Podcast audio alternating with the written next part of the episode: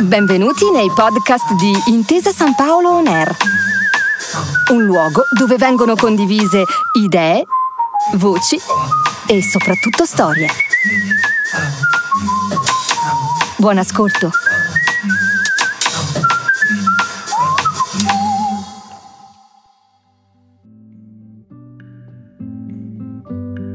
Benvenuti e benvenute a E pensare che c'era il pensiero, il podcast della Fondazione Gaber in cui a parlare è proprio il signor G. Nella puntata di oggi continuiamo a indagare la parte del Gaber più legata a una dimensione attoriale, proseguendo l'ascolto delle domande poste dal pubblico a margine dell'incontro dell'89 al Teatro Stabile di Genova, condotto da Arnaldo Bagnasco. L'incontro avviene prima di una messa in scena del Grigio, uno spettacolo interamente di prosa scritto con Sandro Luporini e portato in scena dal signor G nell'88 e nell'89. Le domande toccano vari argomenti, soffermandosi prima sulla difficoltà delle ideologie, che sembrano rispetto agli anni 70 meno capaci di offrire delle risposte, e poi arrivando a un'interessante riflessione sul pudore che può o deve avere un attore in teatro. Nelle chiacchiere, Gaber riflette anche sull'uso strumentale della canzone La Libertà e sul rapporto fra Io se fossi Dio e il grigio. L'incontro si chiude con una splendida esibizione del brano Il tempo quanto tempo, scritta nell'89 e usata come bis dopo lo spettacolo durante quelle stagioni teatrali. Buon ascolto!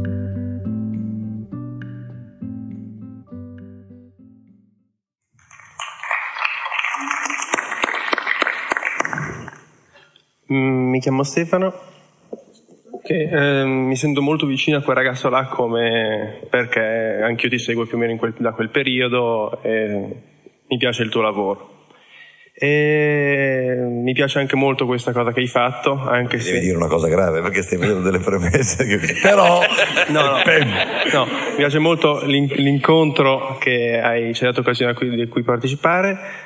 Ti dirò che è la prima volta che partecipo a un incontro così, quindi un po' eh, la vicinanza a una persona che stimo mi, mi crea qualche imbarazzo e le domande sarebbero molte. Sarebbero molte, potrebbero essere il tuo look. Queste che- di cui hai parlato in Io se fossi Gabber molto ampiamente. Le, le clarche che non abbandoni, potrebbero essere sullo spettacolo, sul grigio, che consiglio di andarlo a vedere, quel signore. L'ho visto giovedì sera. Eh, sul fatto che non c'è la televisione, c'è un videotape, un telefono. Ci sono, ehm, il, la- il- il fatto che eh, ci sia questa contraddizione. Non porto il televisore in questa casa, però il videotape e il telefono. per lavoro, credo. Infatti, lui dice: Non volevo neanche mettere il telefono, ma non esageriamo. Ecco. Dico. Sì. E anche, eh, e questo mi preme molto saperlo, la famiglia nel tuo lavoro. Figlio che in io se fossi Gaber era una cosa misteriosa, eh, il figlio che in questo spettacolo, sebbene in parte marginale, è già una cosa più conosciuta. E anche il fatto del... ehm, poi c'è una frase nel tuo spettacolo che avevi già detto, quello che il... ehm, il padre è quello che sta insieme alla figlia, che vive insieme alla figlia, che avevi già detto in eh, ehm, il dialogo tra un impegnato e non so. Nel 72. Nel 72. eh. Sotto- sotto forma-. Quindi sarebbero tante le domande. Se in parte puoi delucidarmi un po'. Beh, Grazie. insomma, hai fatto un discorso, non è una domanda co- co- co- così. Tenterò di dirti qualcosa, ecco. Riguardo il look, eh, so che dire, c'è una grisaglina elegante, oltretutto. Ehm, non credo che sono di essere in grado di farti un discorso molto serio su come mi vesto. Cioè, onestamente mi vesto un po' come, come mi viene e forse ho qualche dubbio in più, parlo della scena adesso nella vita, però ho qualche dubbio in più sull'andare a vedere un personaggio com'è. Ehm, questo personaggio, come, come hai notato, non è vestito, cioè non che sia nudo, ma ha, ha evidentemente su degli elementi non troppo identificabili e quindi mm, mi rivolgo, e questo credo che si senta un po', a, a- a- alla storia di un personaggio che in qualche modo si può intuire, anche se non si parla delle sue attività sociali o aggregative e anche poco del suo mestiere, tutto sommato, perché rimane solo chi si occupa di spettacolo molto, molto genericamente. Quindi ecco, direi che in questo momento proprio in questo momento di look uh, dominante con gli abiti firmati vorrei non occuparmene ecco quindi anche in quello mi pare che lo spettacolo non se ne occupi per quanto riguarda il discorso sulla famiglia ehm, che immagino tu voglia eh, parlare dello spettacolo non, della mia famiglia con cui ho un ottimo rapporto. Ma ehm, in effetti la la scelta quasi sempre negli spettacoli tocca ad individui soli, cioè sono quasi sempre soli questi individui nei miei spettacoli, perché io credo che tutto sommato la solitudine sia dominante del nostro quotidiano e del nostro essere di tutti i giorni. Io ho sempre tentato di individuare una doppia solitudine, mi è sempre sembrato molte volte poco preciso parlare di solitudine e basta. Io credo che mm, ognuno deve essere solo e che credo che di fronte alle cose che poi sono quelle sicure della vita, che si nasce, che si muore, siamo veramente soli. Ecco, questa, questa è una solitudine che secondo me va conquistata, non è una solitudine che si impara subito, cioè, ce ne si deve rendere conto a poco a poco. E questo secondo me appunto è un dato, l'acquistarla è un dato positivo, non è un dato negativo.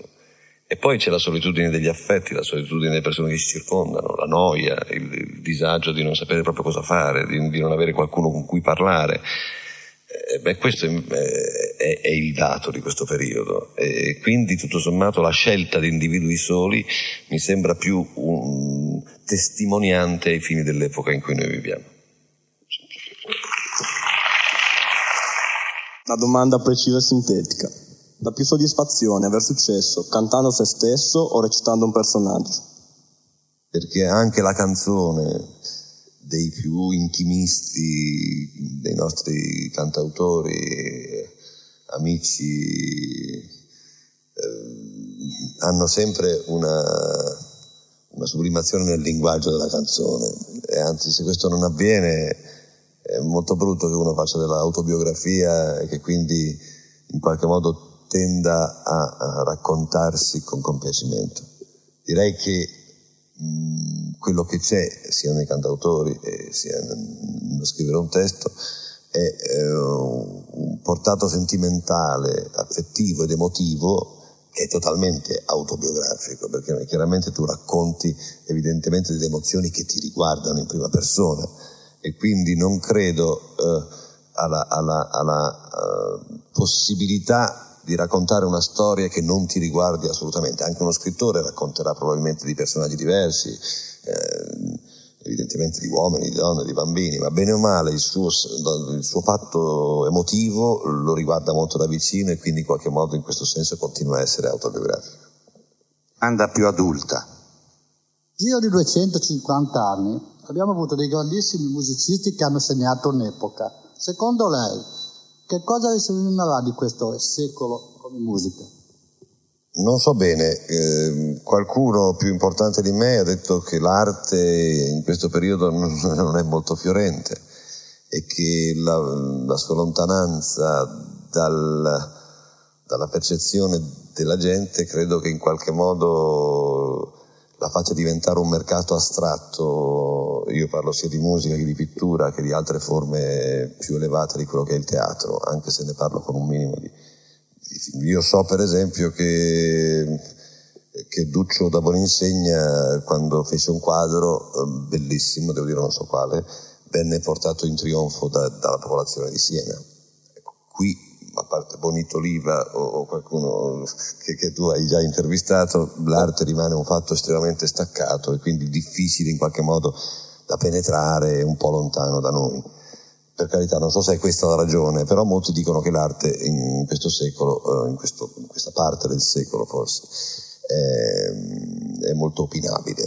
Io non so che cosa rimanga, mm, devo dire che eh, non è che segua particolarmente la musica classica, ehm, eh, devo dire che in un primo tempo pensavo forse perché sono distratto da altre cose, poi mi sono anche applicato, ho studiato, sono stato lì, mi sono continuato ad annoiare, questa è una lacuna che non, non, non, non mi becca. Insomma e, quindi, e parlo quindi degli Stockhausen, dei Bussotti o comunque di una musica contemporanea. Beh, io credo che Stravinsky rimarrà sicuramente, credo che il Novecento quindi ha dato anche dei prodotti elevatissimi dal punto di vista della musica.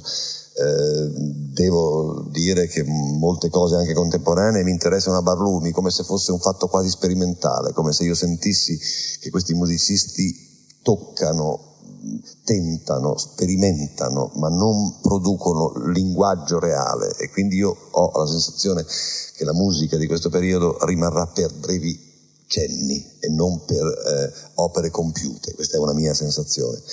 Ehm, teatro non credo che abbia questa fortuna di rimanere anche perché ha invece appunto la, la, la disgrazia di passare eh, e poi magari qualcuno se lo racconta, non rimane, eh, non è facilmente eh, registrabile come il cinema o come altre forme appunto spesso trasmesse dalla televisione, è un clima, è una cosa che avviene qui e solo qui quando la sera si comincia a recitare e questo mm, me lo fa amare moltissimo.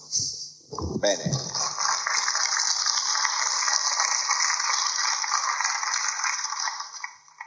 Eh, volevo dire una cosa, stasera vengo a vedere il grigio. Sono qua. Eccomi qua.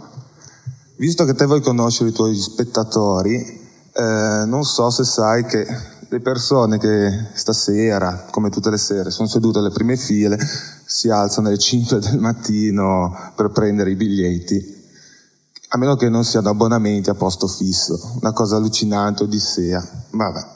Comunque, tanto... passo, passo, l'osservazione a chi di dovere, come tu immaginerai non ne sono No, conto. tanto per dire che vuol dire che piacerà lo spettacolo, speriamo.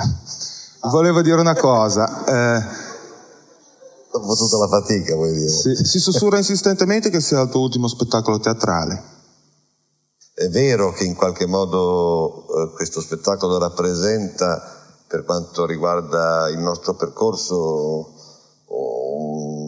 una bella tappa, potrei dire anche in qualche modo la chiusura di un ciclo, nel senso che per la prima volta appunto la musica, eh, cioè la canzone, mi, mi correggo, e, e, e, la prosa si sono divise, quindi mm, praticamente sembrerebbe che eh, questo spettacolo riassuntivo di canzone, di musica, mm, sembrerebbe un po' finito, ecco. Quindi in questo senso io devo aver detto da qualche parte che rappresentava la fine di un ciclo. I giornalisti sono in genere molto assoluti nelle cose, uno non, colgono molto spesso le sfumature, esclusi i presenti naturalmente. E, e, e, quindi in effetti qualcuno ha scritto che era il mio ultimo spettacolo teatrale, non credo che lo sia.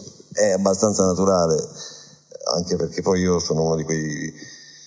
Eh, però ehm, anche, per, anche per l'età che sopravviene, anche perché gli anni passano, mi piacerebbe, e questo avviene già un po', anche occuparmi di quello che è il, il dietro, dello spettacolo. Io credo che eh, una delle lacune che noi viviamo in questo momento è proprio anche una mancanza organizzativa dal punto di vista della preparazione degli spettacoli, quindi anche eh, tecnica, anche per quanto riguarda le prenotazioni dei posti a teatro, ci sono diverse lacune, no? E io credo che in qualche modo mi piacerebbe occuparmi anche di questo, visto che il fisico non so quanto rega e quindi insomma, bisogna tentare di guardare anche la vecchiaia. Ancora una cosa, eh, volevo dire, da io se fossi Dio è mancato un po' l'impegno sociale, si è passati più all'intimismo o no? Qualcuno, io non me ne ero accorto, qualcuno una volta mi ha detto, sembrerebbe che questo spettacolo si colleghi direttamente a Io se fossi Dio. Proprio perché in Io fossi Dio, mm, per quelli che la conoscono, probabilmente la canzone chiude dicendo, chiude dicendo um, l'unica vendetta è la lontananza. E quindi io uh, non fate conto su di me praticamente, mi ritiro uh, e fatti vostri, questo dice la canzone e quindi questa, questo questo spettacolo sembrerebbe proprio partire da, questa, da, questa, da questo ritiro, da questo desiderio di, di, di, di, allontanarsi, diciamo così, dal sociale, se esiste ancora, non solo come parola ma proprio come, come fatto. Ecco, il, il, il personaggio si ritira. A me mi, sembra, mi è sembrato divertente, interessante il fatto che in questo ritiro non, non, non, non, siamo mica tanto asceti e che quindi quello che ti arriva poi ti ritorna fuori sotto forma di un, di, di un topastro così, cioè non è che hai questo isolamento dorato e stai bene, in realtà stai male anche quando ti sei ritirato. eh, volevo dire questo, mm, non ho visto lo spettacolo e quindi stasera vengo anch'io a vedere. Eh, volevo dire questo, che mh, mm, riguardo al rapporto tra il pubblico che ti viene a vedere rispetto a quello che ti veniva a vedere gli anni scorsi, eh, io penso che sia estremamente significativo il fatto che non ci si ritrovi più eh, lottizzati in tante ideologie, perdonami la... No, no. Però ecco, ma ehm, siamo gente della strada che veniamo a vedere il tuo spettacolo perché? Perché ci piace perché ci colpisce. Uno spettacolo che non va tanto al cuore, ma più che altro al cer- non tanto al cervello, ma più che altro al cuore, no? Ora, io ho leggiucchiato qui qualche cosa, quindi forse ho citato anche una, una parte, una frase. E io penso che questo sia estremamente importante riconoscersi tutti insieme sulla strada in questo modo. Chi citava prima la strada no, non la citava a caso, cioè nella ricerca eh, che passa attraverso un'inquietudine di fondo, un'inquietudine che trovo tutto sommato positiva, eh, proprio perché si va al cuore, si va, una, si va dentro ad un'epoca frantumata, frammentaria, no? che vive di attimi appunto. Ecco, da questo punto di vista trovo che questa inquietudine che lasciano i tuoi spettacoli sia un fattore estremamente di slancio, no? non un motivo per deludersi, ma un motivo per cominciare, per, per migliorarsi perlomeno. Allora ti chiedo, appunto, escluso questo perché non ho ancora visto, però voglio dire, il fatto che questa inquietudine positiva che lascia lo, il tuo spettacolo esista, cioè tu cosa ne pensi?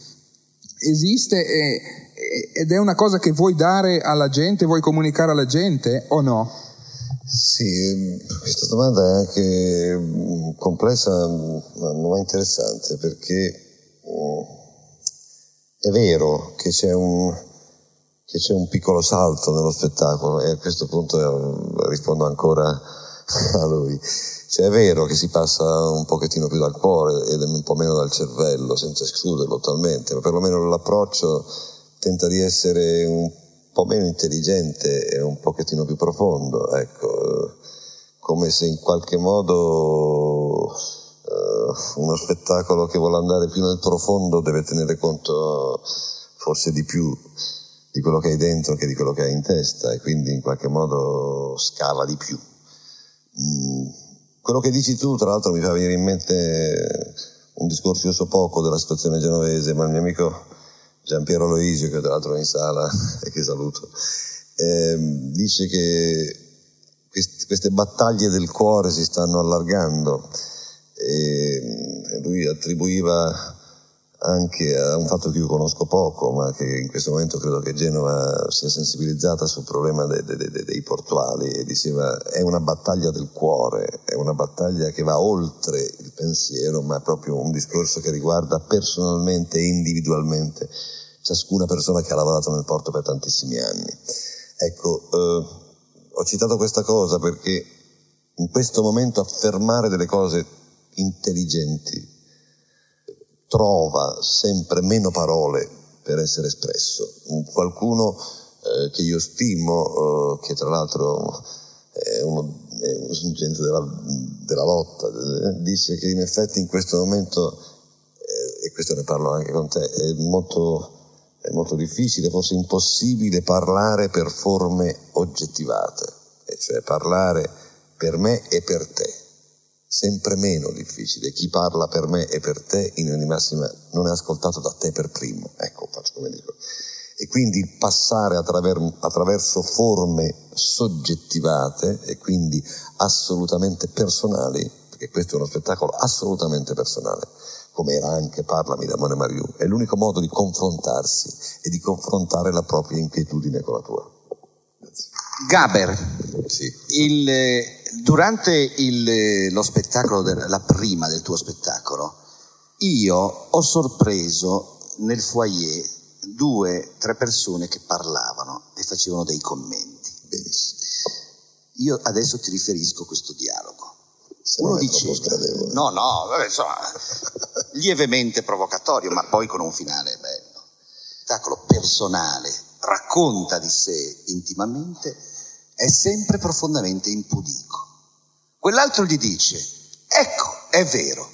È intervenuto un terzo e gli ha detto, attenti che l'impudicizia, in questo caso, è una forma di purezza. Ma tu dici che ho un pubblico di questo livello, eh? Oh, minchia.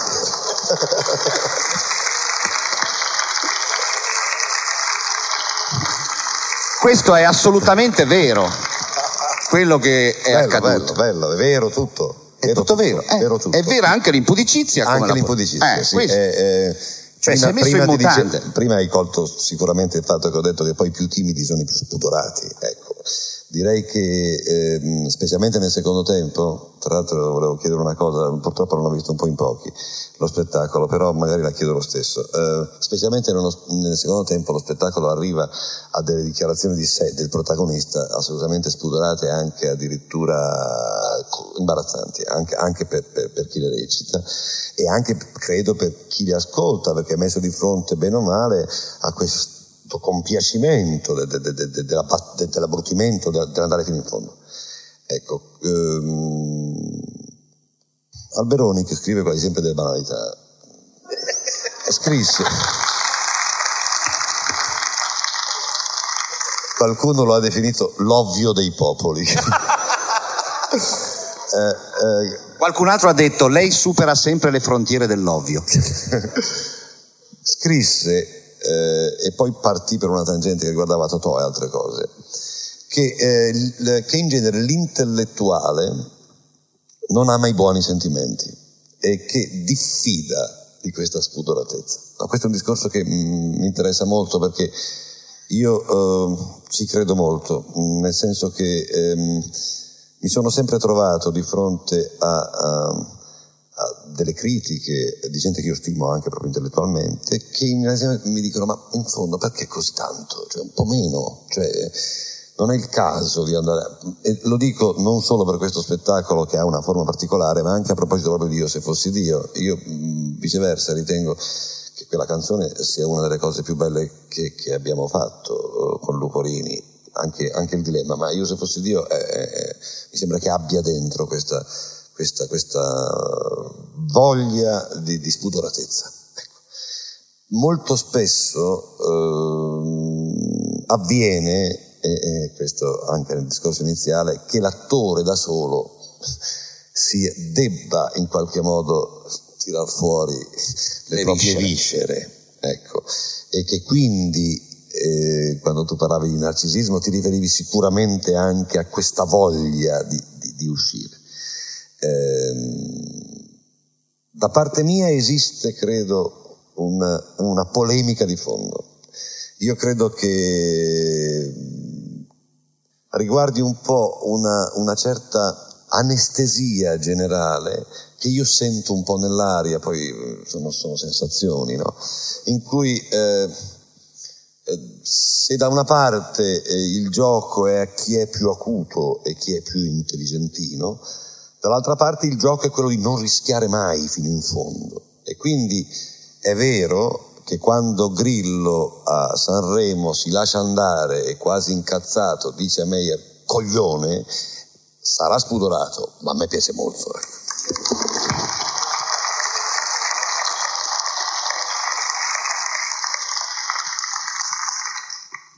Finito. No, adesso a questo C'è una domanda? Lì? Dove? Allora, Buongiorno. buongiorno. Dunque, eh, anche io mh, vabbè, la volevo fare prima, quindi può darsi che eh, dopo tutti questi discorsi sembri, sembri un po' fuori dal mondo la mia domanda. Eh, anche a me è piaciuto molto il pezzo della cosa, soprattutto quando dici che non rimpiange gli attimi perché diventa la vita. Volevo Sì, sì, no, la domanda ho capito bene, bella. Cioè, ti dirò, eh, questo discorso sul dolore è un discorso diverse valenze. mh, È vero, credo che sia vero, che ehm, però eh, non riesco a rendere l'affermazione ideologica, nel senso che ti seguo e dico, credo che riguardi come uno è, la sua capacità o meno di usare questo dolore e non tanto l'imporsi di usarlo. Ecco. Eh, in questo spettacolo, in fondo, si va dentro proprio nel... Qualcuno una volta mi ha rimproverato perché in un'intervista dissi che i giovani sono un po' vigliacchi. Eh, forse il rimprovero era più dovuto che questa intervista era con la Marta Marzotto, d'altronde ognuno fa delle... Ma io dissi questa frase perché mi sembra che effettivamente, e poi dopo possiamo naturalmente vedere le gradualità di questa, di questa, di questa, di questa mancanza, ma eh, si tenda in linea di massima a guardarsi dentro un po' poco e quindi a darsi delle risposte molto evasive su noi stessi proprio per la paura della, de, dell'uso di un dolore mm, proprio dovuto a, a, a, un'introspezione di un certo tipo. Questa, questa, paura di guardarsi dentro, di dirsi quello che si è di, e di ammettere quindi le proprie mancanze che qui viceversa con grande spudoratezza mi pare sia dichiarato a, a gran voce, mi pare che porti via via a quell'anestesia di cui parlavo prima e questo bisogno, se non altro, di, di staccare molto spesso, poi sempre più spesso, poi staccare continuamente, poi diventare tossici. Quindi il discorso, eh, naturalmente non parlo in questo momento dei tossici che sono un problema gravissimo, per carità, cioè che so per loro, ma eh, parlo di questa attitudine, atteggiamento, quindi a non solo non usare il, il dolore in senso cattolico, quindi in qualche modo a santificarlo, ma proprio a, a riconoscerlo e, e, e, e, a tenerne conto. Io eh, pensavo un po' a questa domanda anche eh, quando parli della sfitica resa dei conti, quando la moglie dice grida tutto il male. E lì mi sembrava che eh, in quel momento il male fosse gridato soltanto per dirlo il male e quindi non fosse una cosa bella. Mentre invece dici eh, che se fosse venuto fuori prima, magari avrebbe costruito qualcosa di positivo. Quindi il male è gridato per costruire qualcosa di bene.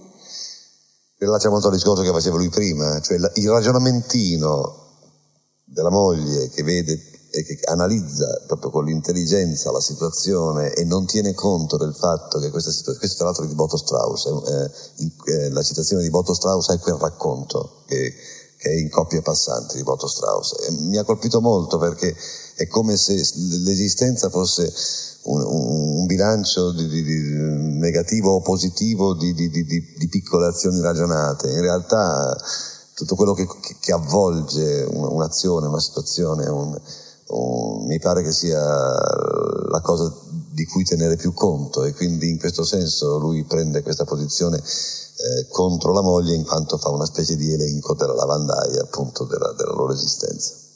Sì, sono d'accordo. Qui, quarta fila. Ci avviciniamo alla fine, eh? eh, ragazzi, sì. perché poi diventa... Non andatevene perché stiamo per finire. andatevene pure. È verissimo. Cioè, c'è proprio questa apatia, questa noia, questo, questo vuoto che io penso sia dovuto forse al fatto che in passato si è molto distrutto molti valori ed era necessario farlo perché non si poteva andare avanti così. Fino a dei valori, magari prendere dei valori vecchi e reinterpretarli. Mm, in questo senso, appunto, le polemiche e la, la provocazione è servita, ora forse serve la ricostruzione. Vuoi ancora? viviamo, eh, in questo senso ci hanno svuotato i, i periodi precedenti, ci hanno deluso anche, eh, le, grandi possibilità di capovolgere. Eh, io purtroppo ho fatto poche canzoni in positivo, ricordo di averne fatta una che si chiamava Libertà e partecipazione. Era una canzone che eh, affermava, come senti, no? libertà e partecipazione, stato sopra un albero, è partecipazione. cioè, eh, è troppo ambigua, cioè nella, nell'affermazione tu puoi trovare immediatamente il contrario, puoi trovare immediatamente la, la, la, la non validità di una, di una, di una, di una affermazione così perentoria. Eh, intanto perché eh, partecipazione a cosa? Eh, secondo perché questo, questa canzoncina, tra l'altro è stata usata nelle manifestazioni dell'MSI, della DC, de, dei socialisti, cioè va bene a tutti, hai capito?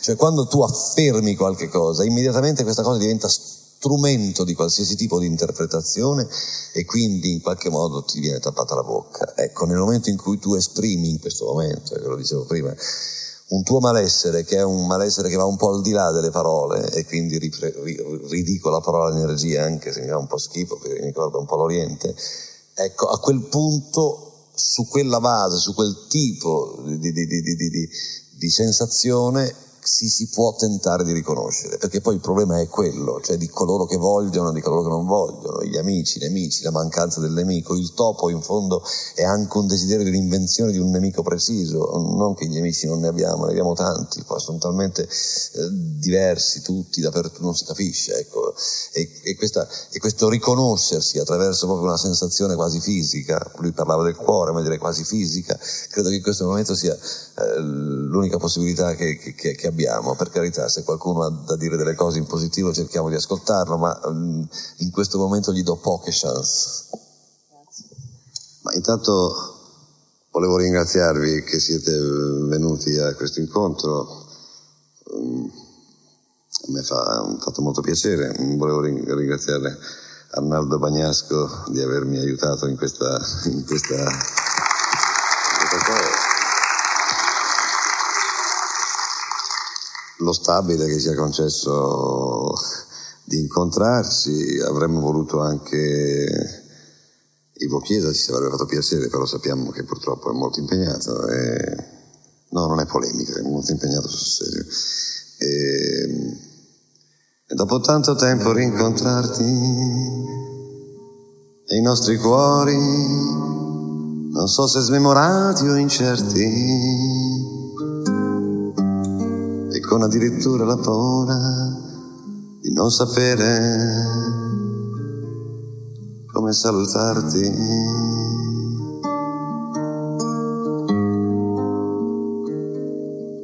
Chissà da dove sono passate in tutti questi anni le nostre vite.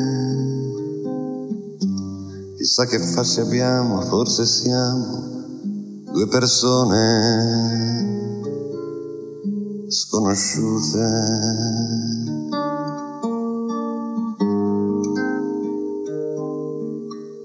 Eppure la luce del viso è sempre la stessa, la stessa donna tu, così cambiata, ma forse è solo qualche ruga nei tuoi occhi d'animale in fuga. E io che non mi vedo e non so niente del mio viso, di fronte a te sono confuso e un po' a disagio mi fa male quella mia caricatura. Il tempo, quanto tempo, e dopo tanto tempo non ci viene nemmeno una parola o un'emozione. Ci siamo un po' perduti come tutti, non per cattiveria ma per distrazione.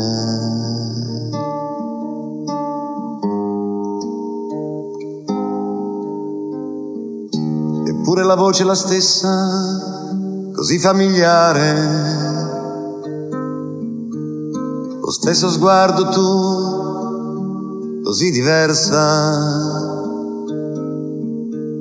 che ora un po' lontana e assente mi saluti educatamente.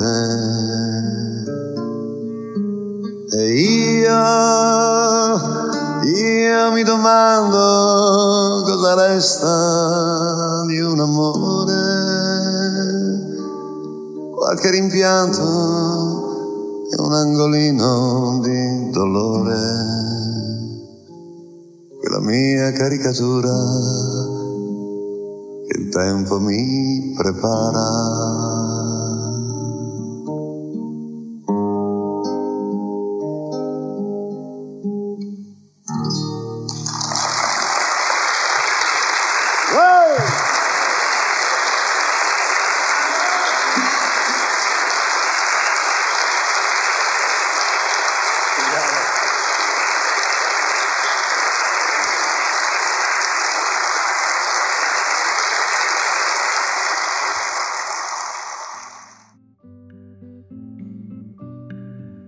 Primo ospite di oggi è il maestro Mario Monicelli, che racconta il Gaber attore dopo averlo diretto nel film Rossini Rossini nel 1991, girato proprio negli anni dell'incontro allo stabile di Genova, in cui Gaber interpreta il personaggio di Domenico Barbaia. Monicelli spende parole di grande elogio per la capacità attoriale di Gaber, Nell'intervista raccolta da Andrea Pedrinelli a margine del Festival Gaber del 2009, Monicelli racconta la capacità di Gaber di interpretare un personaggio altro rispetto al signor G, una vera e propria rarità. Maestro, volevo chiederle innanzitutto qualcosa su Rossini Rossini. Che cosa la spinse a scegliere Giorgio Gaber, che faceva teatro, per una parte così importante? Ma mi ha scelto il fatto che lui quelle volte che lo vedevo mh, mm, presentare, eh, cantare, eh, presentare le sue cose, vedevo che era un attore di grande qualità, vedevo la, che era soprattutto la, la, sua capacità di attore, oltre che il musicista e cantante. Mi, mi interessava molto questa terza eh, qualità della sua persona. Quando avete lavorato sul personaggio di Barbaia, Gaber si è affidato totalmente a lei o le ha fornito anche delle chiavi di lettura personali? No, no lui aveva una sua interpretazione, un'interpretazione, aveva letto il personaggio. Intanto la cosa importante, come sempre sugli attori di qualità, che l'aveva letto e l'aveva accettato, quindi evidentemente era una cosa che gli piaceva, che capiva e, che, e quindi quelle poche cose che abbiamo detto in merito poi alla struttura eh, del personaggio erano in, parte d'accordo, eravamo tu, eh, in, all'unisono, voglio dire, non, c'era nessuna differenza.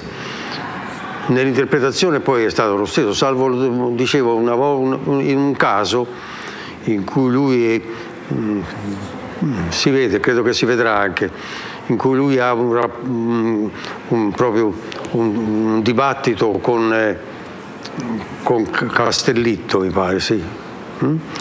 in cui lui mm, gioca una parte che io volevo che fosse, la, mi piaceva sentirlo che fosse l'opposto di quella che lui faceva.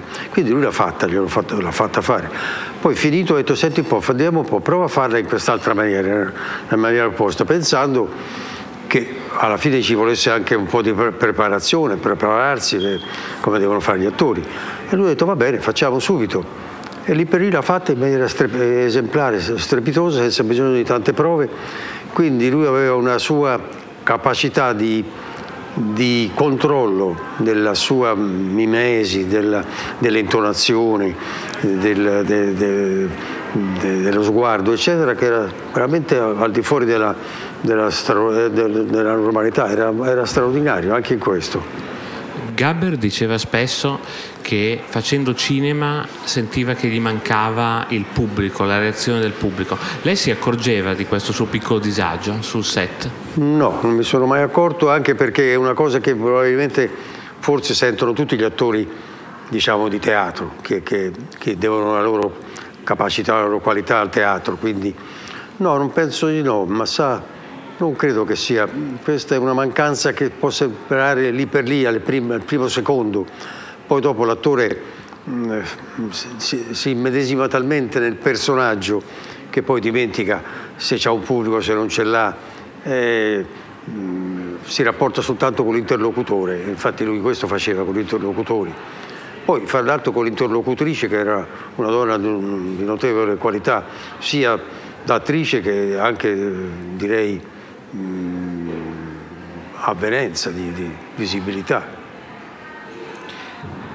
Lei ha, ha, diretto e conosciuto tantissimi grandi attori del, del, cinema e anche del teatro italiano. Secondo lei Giorgio Gaber aveva delle particolarità che lo rendevano unico nel suo modo di, di recitare, di interpretare, di vivere il, la professione dell'attore? Parla di Gaber? Sì. Ma ripeto, io lo vedevo quando mm, cantava oppure quando mm, lei eh, proponeva questi suoi personaggi, che lui aveva una sua grande capacità al di fuori del musicista, anche di, di, di attore, di come metteva la voce, come si atteggiava lo spirito, come, la gestualità. Tutto questo è importante perché uno che fa, che fa l'attore, cioè che deve fare interpretare non soltanto se stesso, come faceva lui, ma un altro personaggio, un avvocato, un, eh, un contadino, non so, lì faceva, doveva fare un impresario. Ecco, allora oh, mi, sembrava, oh, mi sembrava aver capito che lui avesse queste qualità al di fuori del fatto che era musicista, che faceva se stesso, eccetera, che poteva fare anche altre cose in maniera di grande eh, qualità. Ho provato ed è, mi pare che la cosa sia riuscita, che avevo anche avevo ragione. In Rossini Rossini c'è molta ironia che, che, cosa la spinge ad usare questa chiave di lettura nei, nei film, Ma quando sa, racconta Rossini, storie? Rossini era stato la persona che avesse ha fatto un, come posso dire, un, un, teatro musicale ironico per eccellenza. Rossini è stato grande, uno dei più grandi maestri della storia della musica in tutti i tempi, anche per questa sua grande ironia nella musica, non soltanto proprio nella musica, la musica di uno squillante, ironica, sottile, e questo era Rossini. Quindi chi fosse un amante di Rossini come musicista era perché fosse un grande ironico, avesse il tono dello humor come pochi altri. E d'altra parte Gaber era proprio questo, quindi le cose si mh, potevano sommare tranquillamente.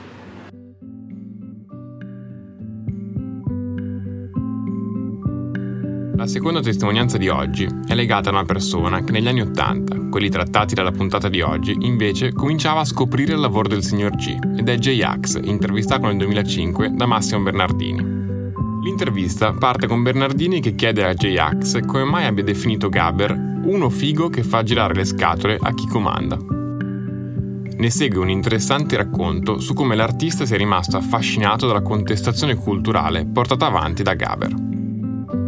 Nella raccolta Io ci sono potete trovare anche una versione del brano Eppure sembra un uomo interpretata da J-Ax, che ha citato Gaber molto spesso nella sua musica e a cui rivolgiamo un saluto e un ringraziamento. Buon ascolto! Siamo una generazione che in pratica non ha conosciuto Gaber nel momento in cui stava facendo, ma ci è dovuto arrivare dopo perché io quando ho iniziato ad ascoltare musica, la musica italiana era per lo più una roba eh, a parte pochi artisti che fin da allora mi piacevano, come Vasco, comunque Rino Gaetano, dei cantautori un po' diversi, e io la, intendevo come la musica da canzone d'amore, di Sanremo, così sono, ho scoperto dopo che c'era anche gente che diceva le stesse cose che io non vorrei comunque dire una bestemmia, ma mi sono sentito come questo tenta di fare quello che sto tentando di fare io, anzi lui ci riesce, io sono ancora nella fase che sto tentando, però eh, comunque che vuol dire, come dicono gli americani, stick it to the man, perché il rock and roll è sempre stato, mm, eh, come posso dire, inteso come, non so, autodistruzione, un modo di... ma in realtà quello che è non è nient'altro che mettergli la lì, stick to the man, all'uomo, mm-hmm. che in, in, quel caso the man tutti quelli, sono tutti quelli che in qualche modo ti danno fastidio, ti impediscono di vivere la tua libertà fino in fondo, anche la tua libertà intellettuale e culturale, insomma. Quindi quando prima hanno parlato appunto di contestazione culturale mi è piaciuto molto quando hanno detto perché è quello che in realtà è eh, la, il punto dove noi ci sentiamo più vicini. Ecco. Oltre al fatto di essere di Milano e quindi, sai, di famiglia, la mamma, il papà, il nonno mi canticchiavano le canzoni. Se vedi, già nel nostro disco del 98 c'era una citazione alla ballata del Cerruti, prima ancora che si potesse immaginare per noi un giorno di essere così qui, in questo, in questo contesto così prestigioso. Sono contento di essere un animale fuor gabbia in questo momento. Ecco.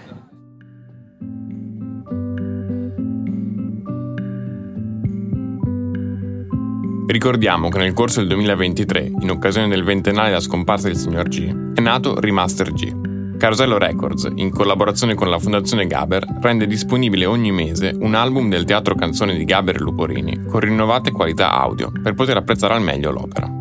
Remaster G si trova su tutte le principali piattaforme di streaming digitale.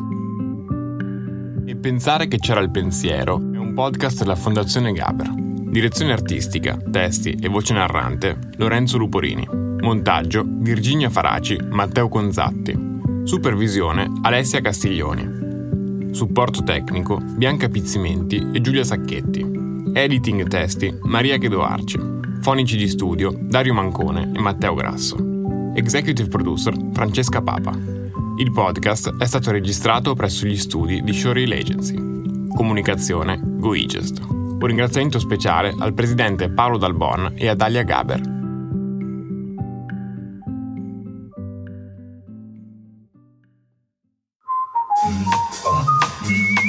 Grazie per aver ascoltato i podcast di Intesa San Paolo On Air. Al prossimo episodio.